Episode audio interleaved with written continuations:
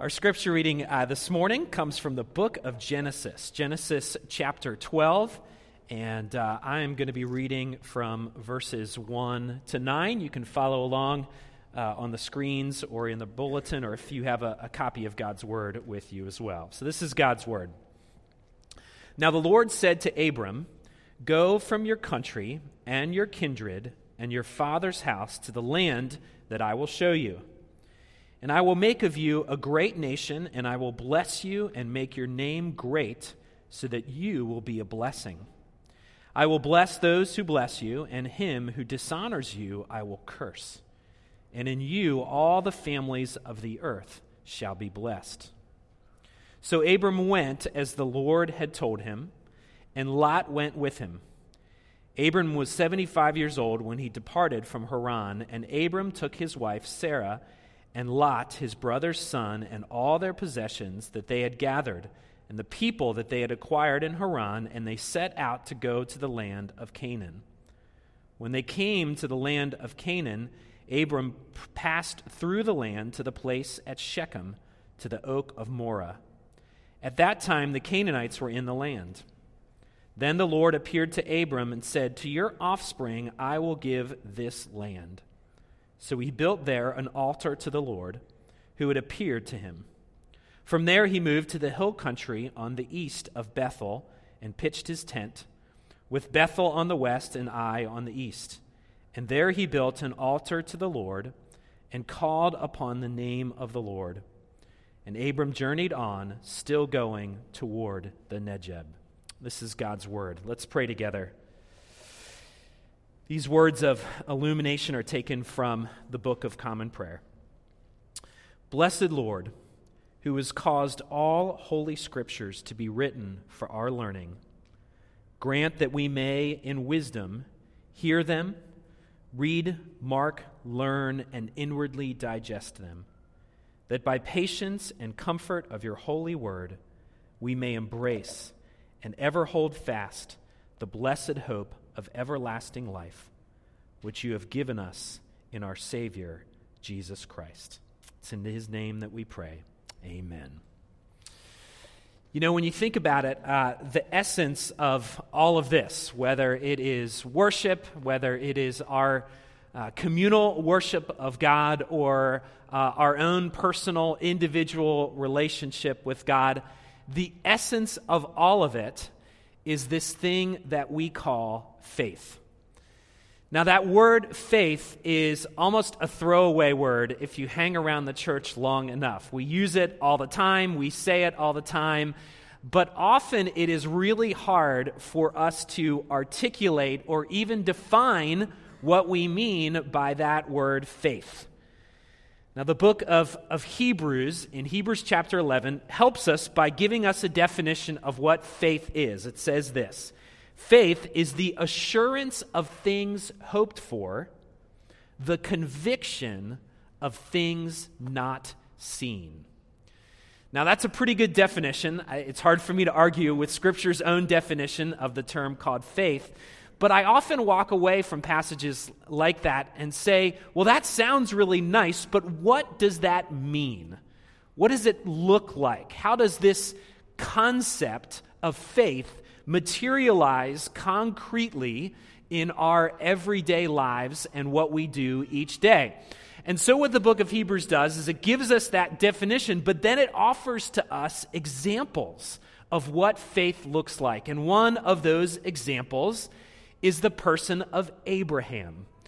Now, in Genesis, the, the, the name Abram and Abraham are kind of used interchangeably, so I'm probably going to keep confusing them, but know that I'm talking about the same person as we go along. But the book of Hebrews gives us eight verses about the example of faith that we see in Abraham. So, what I'd like to do over the next couple weeks is, is look at snapshots in the life of Abraham taken from the book of Genesis. Genesis gives Abraham and the story of he and his wife about 15 chapters.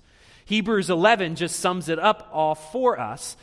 But what it does in that summation is it celebrates the strength of Abraham's faith. It gives us an example of what a life of faith looks like. But when you go back to the book of Genesis and look at the actual details, when you really dig into the details of his life, you find that at times his faith was incredibly strong, but at other times it was really weak and faltering. And what it reminds me is that his faith is a lot like our faith. If, i if I'm honest and I look at my own life, I know that at times uh, the, my faith feels really strong, so strong that I feel like by faith I could move a mountain. But there are often times where my faith feels very weak. There are times where the circumstances of my life feel too big for God. So I somehow need to step in and manipulate the circumstance to help God out. So if you are anything like me, if you feel that at times your faith is strong and at times your faith is weak, then the story of Abraham ought to mean something to all of us. And our passage this morning starts at the beginning of Abraham's journey of faith. And what we find is that it all started with a promise from God and Abraham's response to that promise. So let's, let's first look at the promise and where it all started. You know, when you think about Abraham, he could be one of the most important or central figures in all of human history. I teach a world religions class at a local university, and one of the things that we talk about is that the Christian faith, the Jewish faith, and the Islamic faith all look back to Abraham as one of their fathers. Three major faith traditions that look back to this one man saying he was a central figure to their faith. But what's interesting about all of that is that there was nothing particularly special or unique about this name, this man called Abraham. What we learn is that he was a wealthy tribesman from the area of Mesopotamia, which is where the, the Tigris and the Euphrates River came together. Most likely, he was a polytheist, meaning that he worshiped many different gods, the, the local gods of the land or the, the primitive gods of his culture. Uh, the passage in Genesis 11 tells us that uh, his father was a man named Terah, and that Terah had three sons. So Abram had, had two brothers, and one of his brother died prematurely. And that left uh, Abraham with a nephew named Lot, who he took particular care and concern and responsibility for. So, really, the scriptures tell us there was nothing particularly special about him. And, and even as we read his story over 15 chapters, it's kind of underwhelming. One commentator even said that, that Abraham's life was virtually empty of all accomplishment. But one of the things that the scriptures do tell us, or does tell us about him, is it tells us about his greatest burden or his greatest sadness. You see, Genesis 11, verse 30, in just kind of a throwaway sort of verse, says this Now, Sarah, Abram's wife, was barren, she had no children. You see, Abraham had all the wealth and the prosperity that one could imagine in his culture. But even all that wealth and prosperity couldn't cure his greatest sadness or his greatest burden because he had no son, he had no child to leave all of his wealth and his heritage to. The family line would die with Abraham in his life and his wife. And this, especially in the ancient world, would have been Abraham's greatest sadness and his greatest burden. And what our passage tells us is that any hope for him having a son was dwindling quickly. Our passage tells us that when God first came to Abraham, that he was 75 years old and that his wife was 9 years younger than him, so most likely around 66 years old. So the writing for Abraham and Sarah was on the wall. It didn't look like anything would change about their life and circumstance, and they would have to or would have already come to terms with the burden and the sadness and the disappointment of having no children. And then Genesis 12 comes along. And then God all of a sudden shows up and God begins to speak. And when God begins to speak, he starts making promises to Abraham. Says, I will make you a great nation. I will bless you, making your name great so that you will be a blessing. I will bless those who bless you, and to those who dishonor you, I will curse. And in you, all the families of the earth shall be blessed. Now imagine how stunning this would have been to Abraham in his circumstance. You see, Abraham was a polytheist. He probably did not know God at all. He may have heard the stories of Noah and about a God interceding in the life of Noah. He may not have heard that. And even if he did, that was hundreds and hundreds of years ago. And yet, all of a sudden, God shows up. And God shows up beginning to speak promises to Abraham.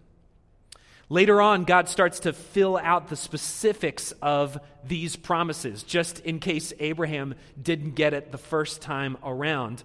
The Lord appears to Abraham and says, To your offspring, I will give this land. So, so God is promising to him offspring. Though you are behind the proverbial biological eight ball here, you will have an offspring. And not only will you have just one child, that child will become, you will become the father of a great nation. And I'm going to give you land. I will give you a land that is not your own. And what God says is, I am promising all these things to you, Abraham, but you need to go. Leave your father's family, leave everything that you have ever known, and go to a place that I will show you. Now, if I'm Abraham, I'm really wondering what is going on here when God shows up. Because God is remarkably unspecific here in his call to Abraham. He says, Go to a place I'm not going to tell you where it is, but I will show you. He says, I will give you offspring that's going to become a great nation. I will give you a land that is your own. And by the way, there are already people living in that land. How is all this going to happen? Abraham had to be thinking, could you let me in a little more on the details of this plan, God? Could you just maybe offer a few more details as to what you are doing here? It made me think a little bit uh, about our culture. And, and one of the things that, that we all have come to terms with is that solid commitments are a lost art in our culture. Think about that for a minute. Just look at Facebook. When Facebook first came out, you could do these things called events, right? And you had, you had two options. Someone could invite you to an event, and the option you had was to say yes or no. But now we have many more options. You can declare that uh, you maybe could come to this event or you are interested in coming to this event. And why is this? How has our culture gotten this? Well, we've gotten this place because we like to keep our options open, right?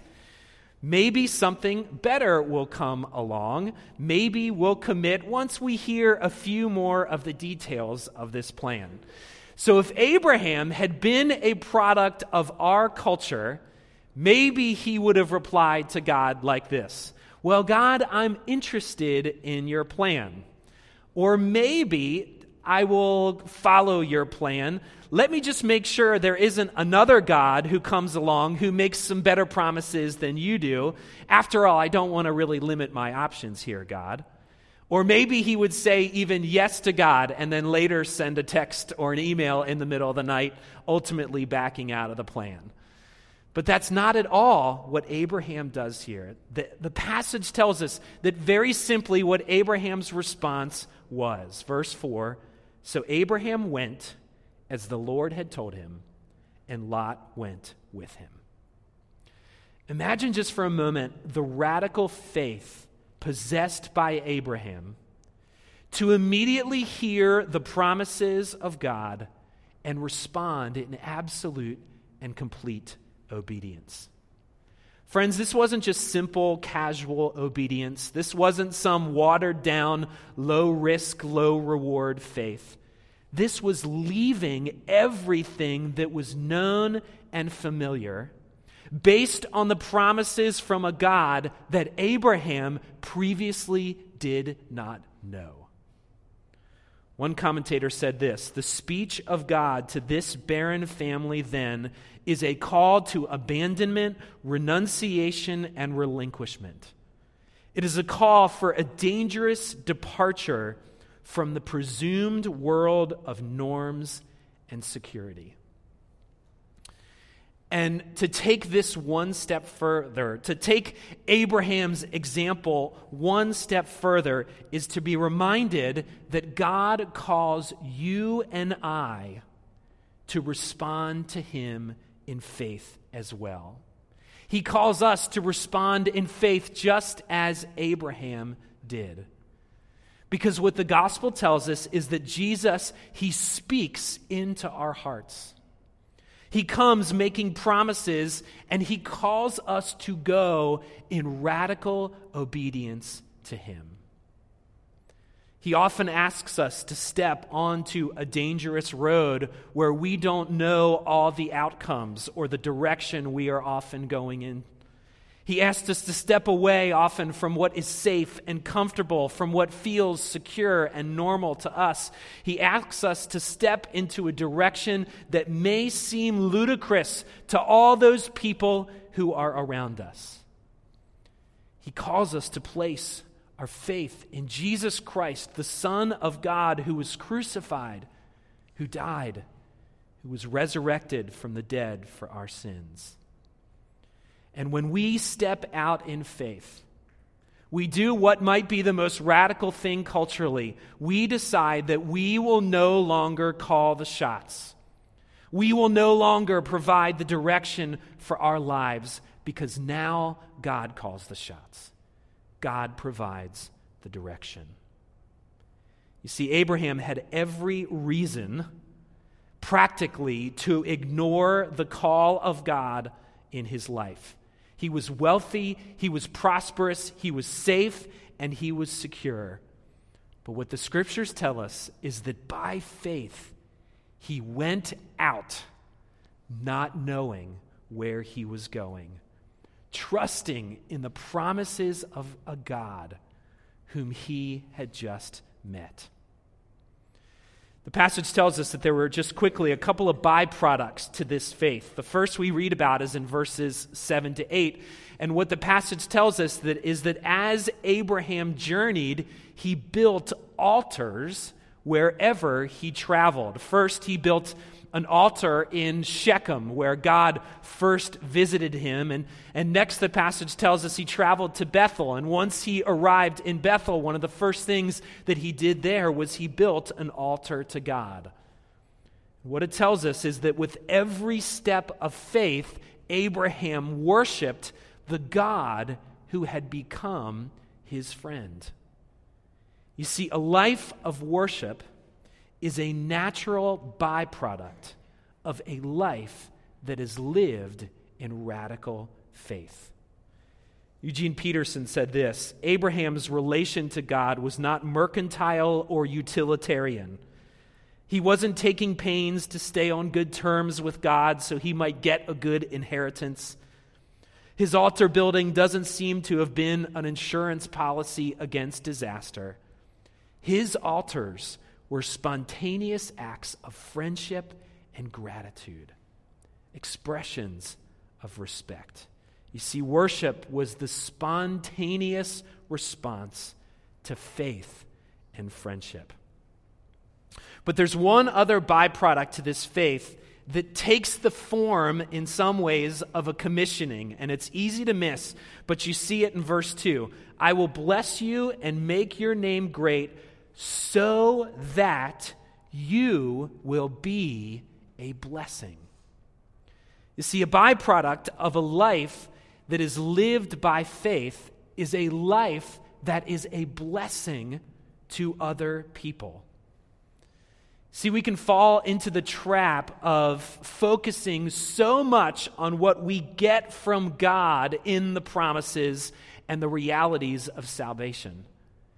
But we can easily forget that we aren't supposed to hoard those things just for ourselves. You see, they are all given to us so that we can be a blessing to others. So, friends, a life of faith tangibly looks like a life that is committed to worship, that is a blessing to others. A life characterized by the worship of God and the blessing of others is a life that is designed by faith that is saving. So, the question is what about you? What about me? Do our lives reflect this radical sort of faith? And if they do, it will naturally look like lives given to worship, lives committed to blessing others. We really are given this remarkable picture in the life of Abraham. He was promised much by a God he barely knew. In faith, he stepped out into what was unknown and this remarkable faith tangibly showed up in worship and the blessing of others. So the question is where did it come from? Where did this incredible, remarkable, radical faith come from? How did such a remarkable faith show up in a man who seemed so unremarkable on paper? Well, the answer is is that it came from the same place that all saving faith comes from. It was a gift from God. Ephesians chapter 2 For it is by grace that you are saved by faith, and this is not your own doing, it is a gift from God. So may God give all of us this remarkable gift of faith. Let's pray.